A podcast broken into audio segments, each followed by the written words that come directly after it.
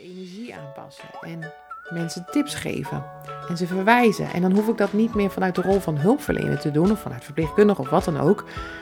Maar het is wel handig dat ik al die kennis heb. En dat, dat, dat zeg ik nu alsof het niks is. Maar ik ben daar echt heel erg dankbaar voor dat ik al die jaren in de zorg met al die verschillende doelgroepen heb gewerkt. Dat ik niet meer die pet van verpleegkundige of hulpverlener op heb.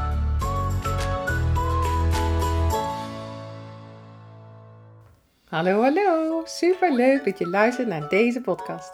Ik ben Nienke en founder van het unieke concept ESMR hoofdmassages. Ik draai een salon waar je diepe ontspanning ervaart door deze combi en heb een academy waar je kunt leren hoe je zelf een expert wordt. Vind je net als ik dat het ontspannen door ESMR de norm gaat worden? Wil je graag weten wat ESMR hoofdmassages voor jou kunnen betekenen? En ben je benieuwd naar mijn reis als ondernemer? Dan is dit de juiste podcast voor jou.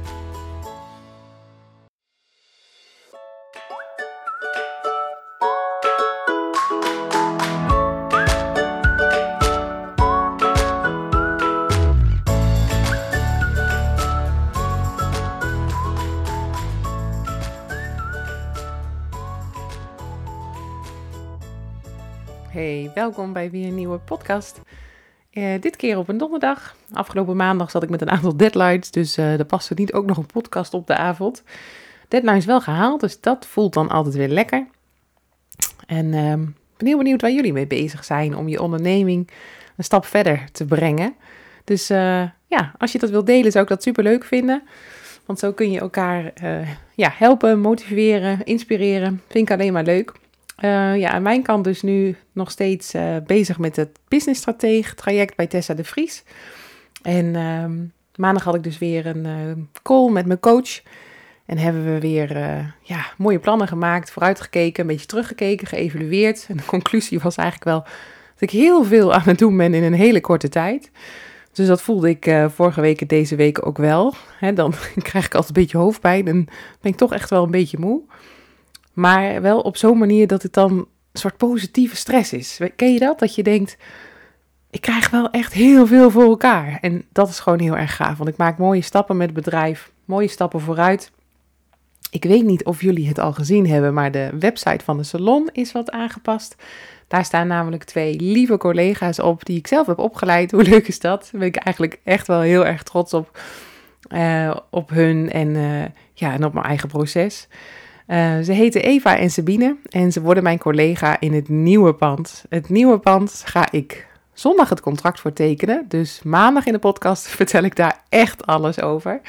Um, maar in het nieuwe pand komen dus die twee collega's. En uh, nou ja, we hebben echt uh, ja, grote plannen. Maandag daarover meer. En um, ja, met die businessstrategen mooie nieuwe plannen ook gemaakt dus vooruitgekeken van hé, hey, wat past bij mij qua strategie, wat past bij mij qua uh, nog beter mijn doelgroep bereiken, mijn missie bereiken.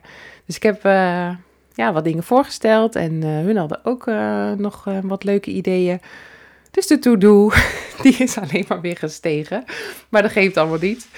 En waar ik ook middenin zit, misschien heb je het al een beetje voorbij zien komen. Op social media loopt namelijk ja, wat, wat posts, wat advertenties over het eerste webinar wat ik ga geven. Het wordt namelijk een live webinar wat ik geef, op 20 en 21 februari om 8 uur s avonds. En het onderwerp van het webinar is de multitoepasbaarheid van het concept ESMA hoofdmassages en hoe je jouw salon next level brengt met dit exclusieve aanbod. Dus wil je je inschrijven, dan uh, kun je even een berichtje sturen. Dan stuur ik je een link. En misschien komt het wel voorbij als je me toch volgt. Zie je vanzelf een keer advertentie voorbij komen of een post. Daar staat ook de link in. En dan kan je dus inschrijven voor dat webinar. En dan gaan we dus anderhalf uur met elkaar helemaal duiken in ja, die multitoepasbaarheid van dat concept ESMA hoofdmassages. Want uh, nou, daar kan ik zeker anderhalf uur over praten. en uh, ik heb er echt onwijs veel zin in. Ik, uh, ik heb ontzettend veel weer geleerd. Hoe je de techniek instelt. hoe je mooie, mooie mailtjes maakt, zodat je een bevestiging krijgt van hey, je hebt je aangemeld, hartstikke leuk. En uh, een herinnering mailtje met ook een, een link waar je op kan klikken, zodat je erin komt. Nou ja, ik vind het allemaal echt ja, reuze interessant om dat te leren. En uh, ja, dus dat staat. Dat staat voor 20 en 21 februari. Dus wil je erbij zijn, live webinar, uh, hartstikke gratis. Uh, kom erbij. De inschrijvingen lopen. Ik vind het super leuk om te zien. Er zijn nu 23 mensen die zich hebben ingeschreven sinds dinsdagavond. Nou, het is nu donderdagavond, dus ik vind het echt uh, super leuk. Dat er 23 mensen al tot nu toe zijn die denken: hey, jij inspireert mij, hier wil ik bij zijn. En um, volgende week heb ik eerst nog dus die workshops. Als je een beetje mij volgt, dan weet je dat ik uh, acht workshops heb staan op het ROC in Haarlem aan kapperstudenten en schoonheidsspecialistenstudenten. En daar ga ik uh, ja, workshops geven om het concept te introduceren. We gaan uh, vooral ook praktisch aan de slag, zodat ze een beetje kunnen snuffelen aan het concept. En ja, ik hoop ze natuurlijk te enthousiasmeren, zodat zij zien, voelen, weten dat je nog zo ontzettend veel meer kunt in het kappersvak en in het schoonheidsspecialistenvak. Want je kunt daar natuurlijk, uh, als je bent opgeleid tot allround kapper, allround schoonheidsspecialisten, kan je natuurlijk allemaal uitstapjes gaan maken. Van goh, wat wil ik daar dan bij gaan leren? Wat wil ik erbij gaan aanbieden? En mijn concept is daar een van de keuzes van. Dus ik vind dat heel leuk om te gaan doen. Een van mijn collega's die ook in het nieuwe pand komt werken, Eva, zij gaat mee. Dus wij gaan daar twee dagen echt uh, gigantisch uh, knallen met z'n tweeën. Dus daar heb ik echt ontzettend veel zin in. Twee nachten ook maar gewoon lekker in een hotel. lekker effectief qua tijd. En uh, nou, we maken er gewoon ook natuurlijk even een feestje van. Dus dat loopt. Vanmorgen lekker gewerkt in de salon. Twee enthousiaste klanten gehad. Dus ja, nou, dat weten jullie. Daar word ik echt super blij van. Dan heb ik echt een heerlijke dag. En nu, uh, ja, nu is het dus even tijd om, uh, om een podcast op te nemen. En het thema van deze week is: alles heeft een reden, maar welke? En daar wilde ik eens eventjes wat langer bij stilstaan, omdat ik de afgelopen weken echt steeds mooie gesprekken heb gehad over van alles en nog wat wat ik heb meegemaakt in het leven. Maar waardoor ik ook bepaalde standpunten heb ingenomen. Um, weet wat ik nu precies wel wil en wat ik niet wil. Dankbaar ben voor grote live events die zijn gebeurd. Um, en dat ik dus nu andere mensen daarmee kan inspireren en ook kan helpen en kan adviseren. Dat zijn natuurlijk echt hele ja, fijne dingen die nu bij mijn ondernemerschap horen. Dus ik dacht, daar wil ik eens gewoon de diepte induiken, omdat ik merk dat het mensen inspireert, omdat ik merk dat het mensen helpt, dat het houvast geeft, dat het hoop geeft, dat het vertrouwen geeft. Dus ik dacht, ja, daar kan ik echt wel een podcast mee vullen. En ik ga het proberen echt wel kort en bondig te houden en tot de kern te komen. En uh, dat lukt ja, best wel goed. Af en toe luister ik mijn eigen podcast terug en denk ik, oh ja, zo rommelig als dat het dan soms lijkt als ik aan het opnemen ben, zo steady en rustig komt het eigenlijk over als ik het luister. En uh, ook mijn collega's vanuit de vaste baan die ik hiernaast heb, die, uh, die hebben het wel eens geluisterd. En die zeggen dan, ja, ik ben echt na tien minuten vergeten dat ik gewoon naar jou zit te luisteren, naar mijn collega. Ik vind het echt super inspirerend. En ik heb niet eens wat met eten maar hoofdmassages, moet je nagaan. dus uh, ja, ik hoop gewoon dat als je echt wat affiniteit hebt met, uh, met het concept, of je vindt me inspirerend als ondernemer, ja, dat het, uh, dat het met je resoneert, dat je er iets aan hebt, dat je weer iets opschrijft of in je hoofd een herinnering maakt, dat je denkt, oh, dan ga ik dat, ja, dat ga ik eens onthouden, daar kan ik wat mee. Of dat je gewoon eventjes moet lachen om uh, mijn onnozele manier van overbrengen, soms. Ehm, ja, want alles heeft een reden, maar welke? Nou, dat, dat heb ik echt uh, heel wat jaren van mijn leven soms afgevraagd. Van, goh, waarom gebeurt dit gewoon allemaal? Even wat live events in een notendop. Uh, waarbij ik heel bewust kies om bepaalde dingen voor mezelf te houden. Um, maar andere dingen wil ik eigenlijk wel prima delen. Ik heb een uh, interessante jeugd gehad. Ik denk dat ik dat wel kan stellen. En mijn ouders zijn gescheiden toen ik 16 was. Ik ben de oudste van vier. Ik heb een broer en nog twee zussen.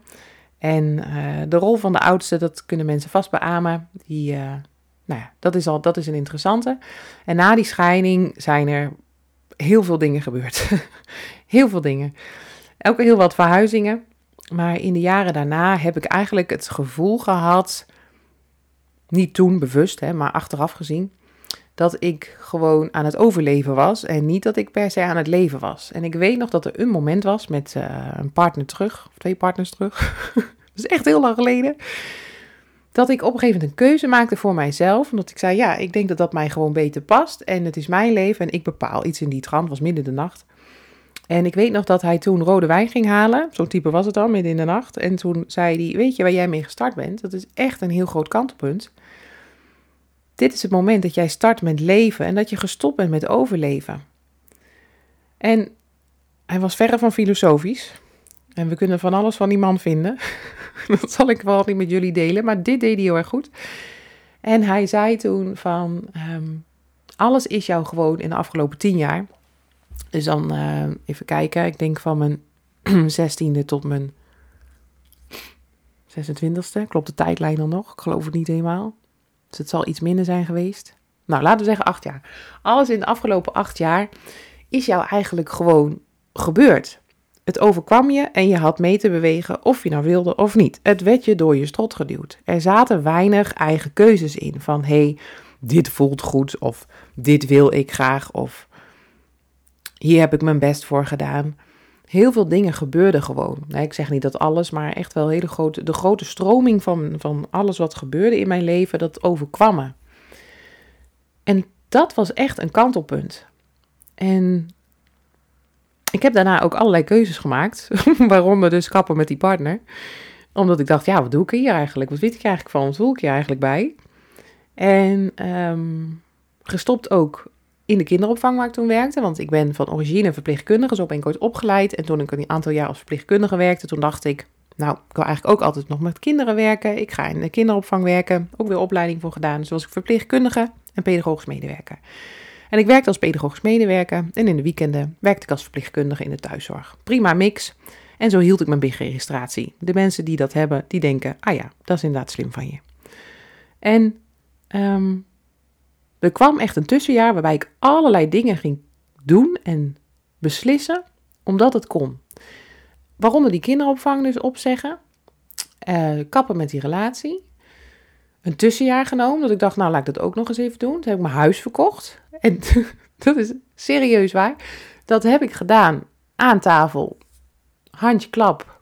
Ik wil jouw huis kopen. Zullen we dat voor dat bedrag doen? Dat is goed. En daarna zei hij, ik ga even jointje roken onder mijn afzuigkap. Ha, ha, ha, want die is dan bijna van mij. Zo serieus gegaan. Zo heb ik mijn huis verkocht als appartement. Woon ik in Hoogveen. En toen dacht ik, ja, oké. Dan ben ik daar vanaf, van het appartement. Want dat was ook allemaal net te duur voor mij. Dan had ik een huisgenoot genomen en zo. Dus dat, uh, ging financieel was het allemaal niet zo heel handig. En omdat ik mijn baan had opgezegd, zag ik sowieso wat uitdagingen.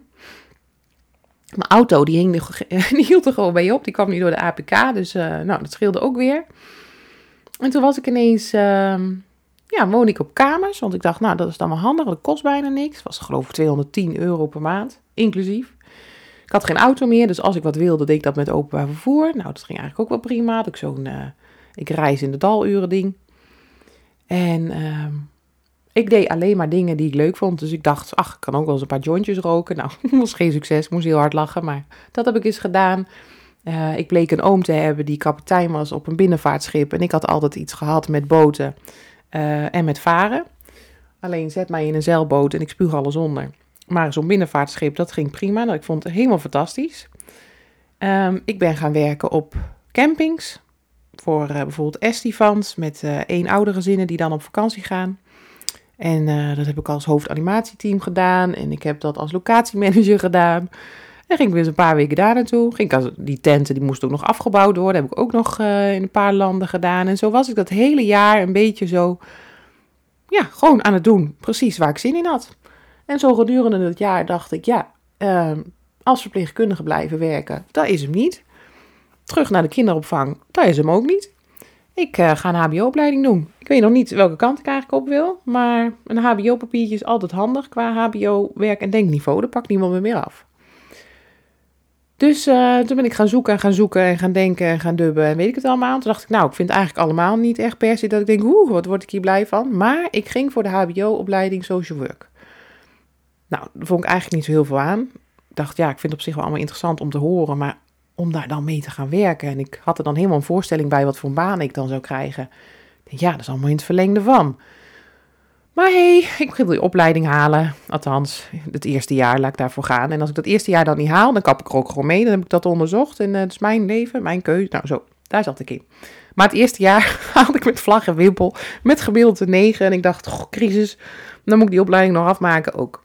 En dat deed ik dan in deeltijd, dus daarnaast had ik allerlei banen die dus pasten bij de opleiding social work. Dus allemaal weer in zorgland. En het is een hele lange intro, hè, maar uh, ik werk echt naar mijn punt toe, geloof me. Um, dus ik werkte in de zorg. Inmiddels uh, was ik weer uh, wel een partner verder. De, de partner waarmee ik nu ben getrouwd. de vader van onze dochter. Dus dat was de goeie. En ik woon ondertussen in Zwolle. Met hem. Vanuit die kamer ben ik gaan samenwonen met hem. Centrum van Zwolle.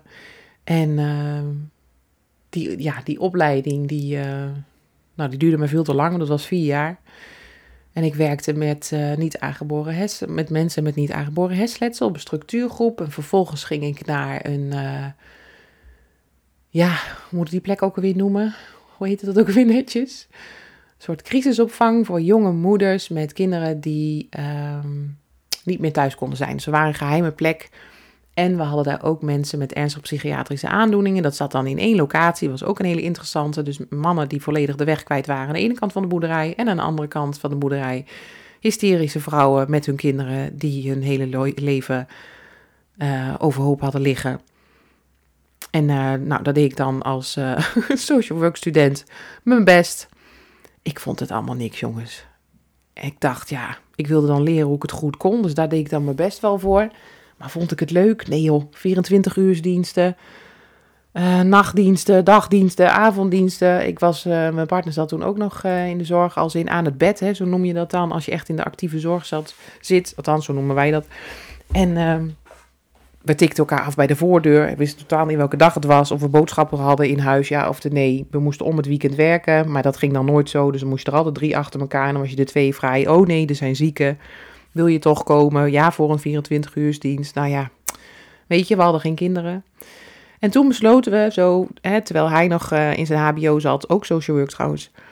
En uh, ik in mijn HBO van wij willen op wereldreis. Dus wij hebben dat geld wat we dan nog bij elkaar konden sprokkelen. We hebben echt heel hard uh, voor gewerkt. Zetten we aan de kant voor een wereldreis. Maar die wereldreis moest wel naar Nieuw-Zeeland. Dus die, die wereldreis van een jaar, dat werd uiteindelijk een reis van 13 weken naar Nieuw-Zeeland, uh, Singapore, Maleisië en Bali. En uh, wij vonden dat fantastisch hoor, want we gingen liever zes weken naar Nieuw-Zeeland als dat we een half jaar tot een jaar weg waren en dat we dan alleen naar Azië konden bijvoorbeeld, want dat had achteraf wel gekund. Maar we wilden per se naar Nieuw-Zeeland. Huis hebben we verhuurd. En uh, dat voelde dus allemaal als leven. En de omgeving om mij heen zei wel van Oké, dus nu heb je weer een nieuwe baan in de zorg. Oké, wat hoop je daar te gaan vinden? Nou, en ik had mijn antwoord altijd klaar, want ik, ik zocht een bepaald gevoel. En dat, maar dat, dat verwoordde ik niet per se zo op die manier, van ik zoek een bepaald gevoel. Maar ik omschreef het dan vooral heel erg analytisch. En de mensen die mij goed kennen, die kunnen dat beamen.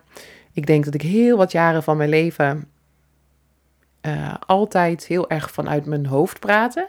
dus ik kon allemaal heel goed bewoorden. En heel goed uh, analyseren. En dat kon ik dan allemaal uh, mooi brengen. dat hoor ik ook wel eens terug. Ja, je kan het allemaal mooi brengen, Nienke. Kan ik nog steeds, maar inmiddels zit er een hele klap gevoel bij en uh, staat dat op één. Maar dat terzijde. Um, even weer to the point. Want alles heeft een reden, maar welke? Nou, dus toen ik eenmaal was gaan leven en keuzes was gaan maken waarvan ik dacht, dat is in ieder geval de goede richting op, toen bleef ik steeds wel tegenaan lopen dat ik een bepaald gevoel niet bereikte. En toen kwam er op een gegeven moment een kantelpunt waarin mijn huidige man en ik een jaar uit elkaar zijn geweest. En ik verhuisde naar Arnhem en hij bleef in Zwolle. Toen bleek echt al heel snel dat ik dacht, ja, eigenlijk wilde ik niet van hem af, maar van een bepaald gevoel. Maar dat bleek helemaal niet aan hem vast te zitten. En kwam ik erachter dat ik echt met mezelf aan de slag moest. Want dat hele stuk van dat overleven en die ratrace waar ik in had gezeten vanaf heel jongs af aan tot, uh, nou ja, midden twintig. Daar moest ik gewoon mee aan de slag. En, en daarmee aan de slag gaan, dat was echt met hulp van een huisarts. En die huisarts zei, je moet naar een, of je moet, ik, uh, ik gun het je dat je naar een psycholoog, zo zei ze het ook echt. Ik gun het je dat je naar een psycholoog gaat. En ik dacht, nou, ik ga niet naar een psycholoog, want... Uh, wat moet ik daar dan doen? EMDR zeker of zo? Ja, dat denk ik wel, ja. Ik denk wel dat je echt uh, traumaverwerking moet gaan doen. Dat zou ik je gunnen. Uiteindelijk heb ik dat gedaan en dan ben ik bij die psycholoog geweest. Dat heb ik uh, zeker twee jaar gedaan, want ik dacht, nou, ik ga even EMDR doen. Dat doe ik een keer of vijf en dan heb ik uh, bepaalde trauma's, heb ik dan in ieder geval opgelost. Nou, dat bleek niet het enige te zijn. want er was natuurlijk ontzettend veel gebeurd in mijn leven. En die twee jaar bij die psycholoog, dat waren echt geen makkelijke jaren. Ik werkte toen uiteindelijk uh, in de psychiatrie, want ik was, ik moest natuurlijk weer een baan hebben toen ik verhuisde. Ik ben iets van 15 keer of zo verhuisd in 10 jaar, weet ik veel. Echt heel vaak. En uh, dus ik had er ook nog routine in ook op een gegeven moment. Dus ik had een baan gevonden in Nijmegen. Ik was inmiddels dus afgestudeerd hè, voordat we op die wereldreis gingen. Dus ik had uh, social work, HBO. Ik dacht zo, pak niemand meer af. Ik werk bij de RIBW, psychiatrie.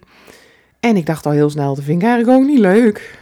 Want ik was nog steeds een bepaald gevoel aan het ambiëren. En daar kwam ik gewoon niet terecht. Dus bij die psycholoog um, was ik uh, goed aan het verwerken. En daar heb ik op een gegeven moment ook afgerond. En niet lang daar. Of nee, ik, ik heb afgerond terwijl ik al zwanger was. Ja, afgerond terwijl ik zwanger was. En toen werd onze dochter geboren. En toen moest ik dus vanuit die roze wolk moest ik weer terug naar de psychiatrie. En ik moest echt, ik vond echt een grijze wolk. Ik wil niet zeggen zwart, want zwart is echt wel anders. Maar ik ging echt een grijze wolk weer in. Ik dacht, oh god, ja, dit is mijn werk. En toen duurde het niet lang meer en toen liep ik gewoon echt vast. En toen kwam ik in een burn-out.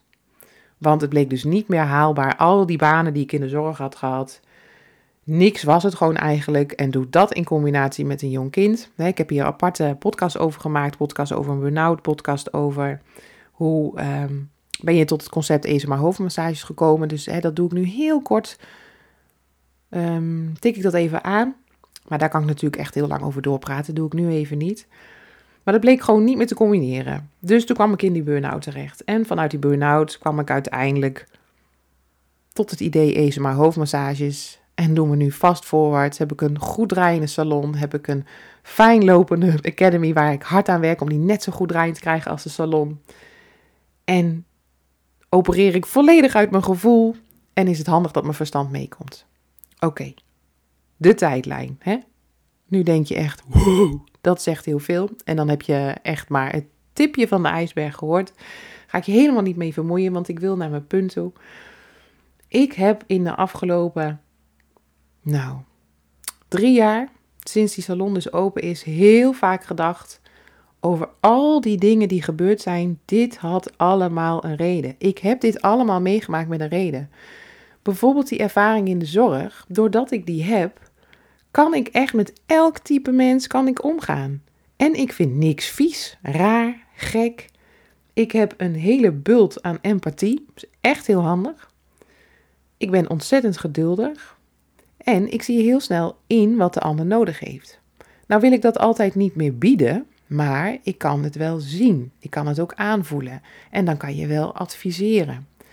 En je energie aanpassen. En mensen tips geven en ze verwijzen. En dan hoef ik dat niet meer vanuit de rol van hulpverlener te doen of vanuit verpleegkundige of wat dan ook. Maar het is wel handig dat ik al die kennis heb. En dat, dat, dat zeg ik nu alsof het niks is, maar ik ben daar echt heel erg dankbaar voor dat ik al die jaren in de zorg met al die verschillende doelgroepen heb gewerkt.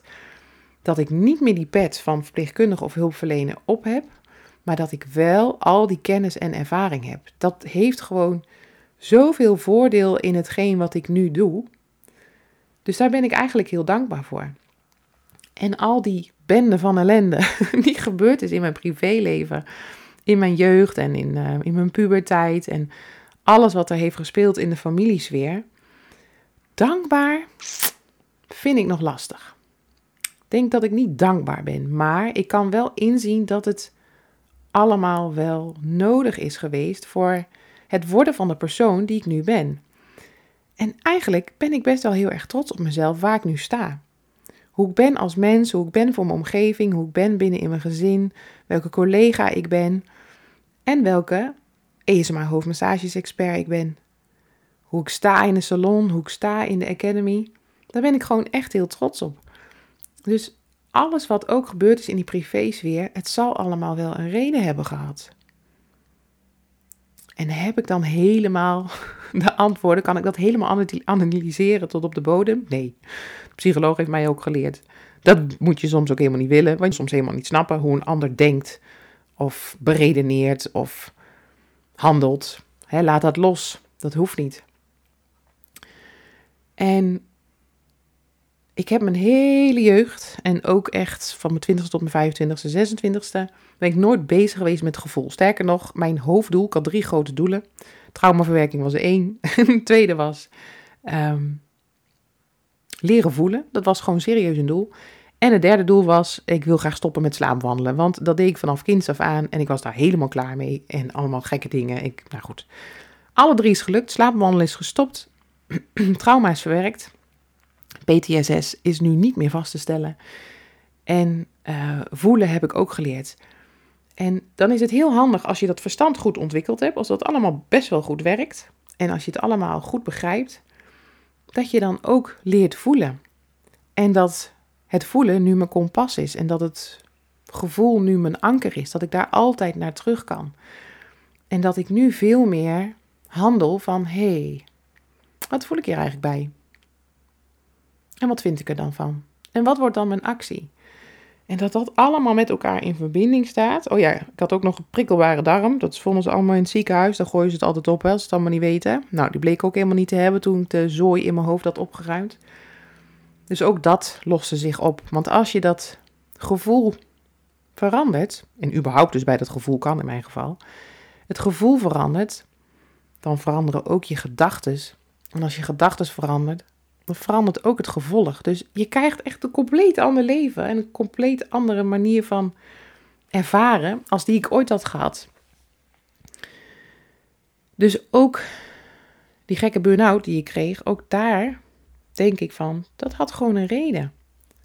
Zonder die burn-out had ik niet gestaan waar ik nu ben. Was het leuk? Nee. Was het zwaar? Hell yes. Ben ik er dankbaar voor? Ja, voor die burn-out ben ik dan wel weer dankbaar. Dus hoe fijn is het dat je gewoon kunt voelen van alles heeft gewoon een reden gehad in mijn leven. En het is oké. Ik ben niet meer boos, ik ben niet meer verdrietig. Ik vind heel veel dingen niet leuk. En ik kan met tijd en wijle echt wel verdrietig ervan worden als ik eraan terugdenk en er boos om worden. En dat maakt dat ik nu bepaalde beslissingen maak in mijn leven, waar andere mensen dan misschien weer wat van vinden. En toch is het voor mij oké. Want dat ESMR hoofdmassages mijn pad is, dat staat echt al dik 3,5 jaar hartstikke vast. En ik vind het zo fijn dat ik met mijn verhaal en met mijn manier van masseren, hè, met het concept wat volledig past bij mij, dat ik daar mensen mee kan inspireren. Ja, dat vind ik echt het allerfijnste wat er is. Vandaag had ik nog een heel fijn gesprek met een potentiële deelnemer voor de Academy. Zij wil graag de Allround Expert training gaan doen. En uh, ja, ik hou natuurlijk alles privé, maar zij heeft ook te maken met een aantal uitdagingen nu in haar leven. En ik kon haar gewoon serieus helpen en advies geven. En ze zei ook van, ik ben er echt heel dankbaar voor dat je dat met me deelt en dat ik daar gewoon echt iets aan heb. Want dat geeft wat rust, dat geeft wat vertrouwen, dat geeft wat houvast. En man, wat heb je dat nodig als je daar middenin zit en als je het gewoon echt niet meer ziet. En hoe fijn is het dan dat ik dat niet meer voor een baas doe en zeg van, joh, ik heb ook wel zoiets meegemaakt. En dat je, dan, dat je daar dan vanuit die privé-ervaring kort bij stilstaat, maar vooral professioneel houdt. Dat ik dat nu helemaal vanuit mijzelf kan zijn, maar ook binnen de kaders die mij passen. Dus ik heb het er met iemand over, omdat ik het graag wil delen, omdat ik het die ander gun, die inspiratie, die, dat vertrouwen, die rust. Maar ook met het idee van dat ze dus hun pad vinden. En dat dat pad dan ESMA hoofdmassages is, dat maakt de cirkel dan natuurlijk voor mij weer rond. Dus zo ja, kom ik terug bij het thema van de podcast. Heeft alles een reden? Maar soms zie je nog niet in welke. En soms gaat daar gewoon jaren overheen. En soms ga je het helemaal nooit weten. Maar als je daarop kan vertrouwen van alles heeft een reden, binnen bepaalde grenzen. Hè? Begrijp me niet verkeerd, niet alles in je leven heeft een reden, maar het meeste heeft een reden. Daar ben ik wel van overtuigd. dat uh, ja, zorgt ook voor mij dat ik gewoon daar rust in voel. En tuurlijk is het dan fijn als je na zoveel jaren van heel veel ellende in een aantal goede jaren zit. En dat werd me heel vaak gezegd van nee, zeven slechte jaren, zeven goede jaren. Ik zei ja, maar als je dan 17 slechte jaren hebt gehad, krijg je dan ook 17 goede jaren. Ja, dat weet je natuurlijk nooit. Hè. Het kan morgen, vanavond, het kan ineens anders zijn. Ik krijg een telefoontje en alles is anders. Maar ik ben wel ervan overtuigd dat ik inmiddels alles, alle Ehm, facetten in huis heb om dingen aan te vliegen. Ook als er weer iets ontzettend heftigs staat te gebeuren, dan kan ik daarmee dealen. Ik vind het niet leuk, vind het niet fijn, maar ik weet wel hoe ermee om moet gaan. Dus ja, alles heeft een reden, maar welke? Ik, uh, ik hoop dat ik je een beetje heb kunnen inspireren, dat je er iets in hebt gehoord waarvan je denkt: oké, fijn, dank je, dat resoneert. En het was een wat zwaardere, merk ik ook voor mezelf. Maar, en ik ben super open geweest. Maar zo wil ik ook gewoon zijn. Dit is wie ik ben. Dit is de ondernemer achter ja, de expert in ESMA hoofdmassages. En dat is oké. Dat, uh, dat degene die dit hoort, dat hij, uh, dat, hij dat in alle eerlijkheid van mij uh, ja, mag weten. Een inkijkje in mijn hoofd. Volgende week dus een hele andere toon van de podcast. Want dan gaan we het hebben over het pand en de plannen en waar zit het dan precies en wat zijn de mogelijkheden dan en waar denk je dan aan en hoe gaat het dan en wanneer ga je open en wanneer ga je over en wanneer is de grootste opening en kan ik dan... Hele andere soort energie. Dat doen we volgende week. Voor nu sluit ik hem af, want zo dadelijk komt er een klant van 12 jaar. Die, uh, zij heeft het cadeau gekregen van haar moeder en uh, zij krijgt de gentle introduction van haar moeder. Dus daar heb ik zin in en ik ga haar... Uh, een hele fijne, ontspannende sessie geven. En daarna ga ik deze podcast editen. En dan gooien we die even live. Ik uh, zeg voor als je dit hoort, fijne avond, fijne dag. En uh, tot volgende week. Doeg! Dankjewel voor het luisteren. Vond je deze podcast interessant, leuk of inspirerend? Maak een screenshot en deel deze op jouw socials. Tag maar hoofdmassages of op je stories of in je feed. Zo inspireer je anderen en ik vind het heel leuk om te zien wie er luistert. Super dankjewel alvast en tot snel!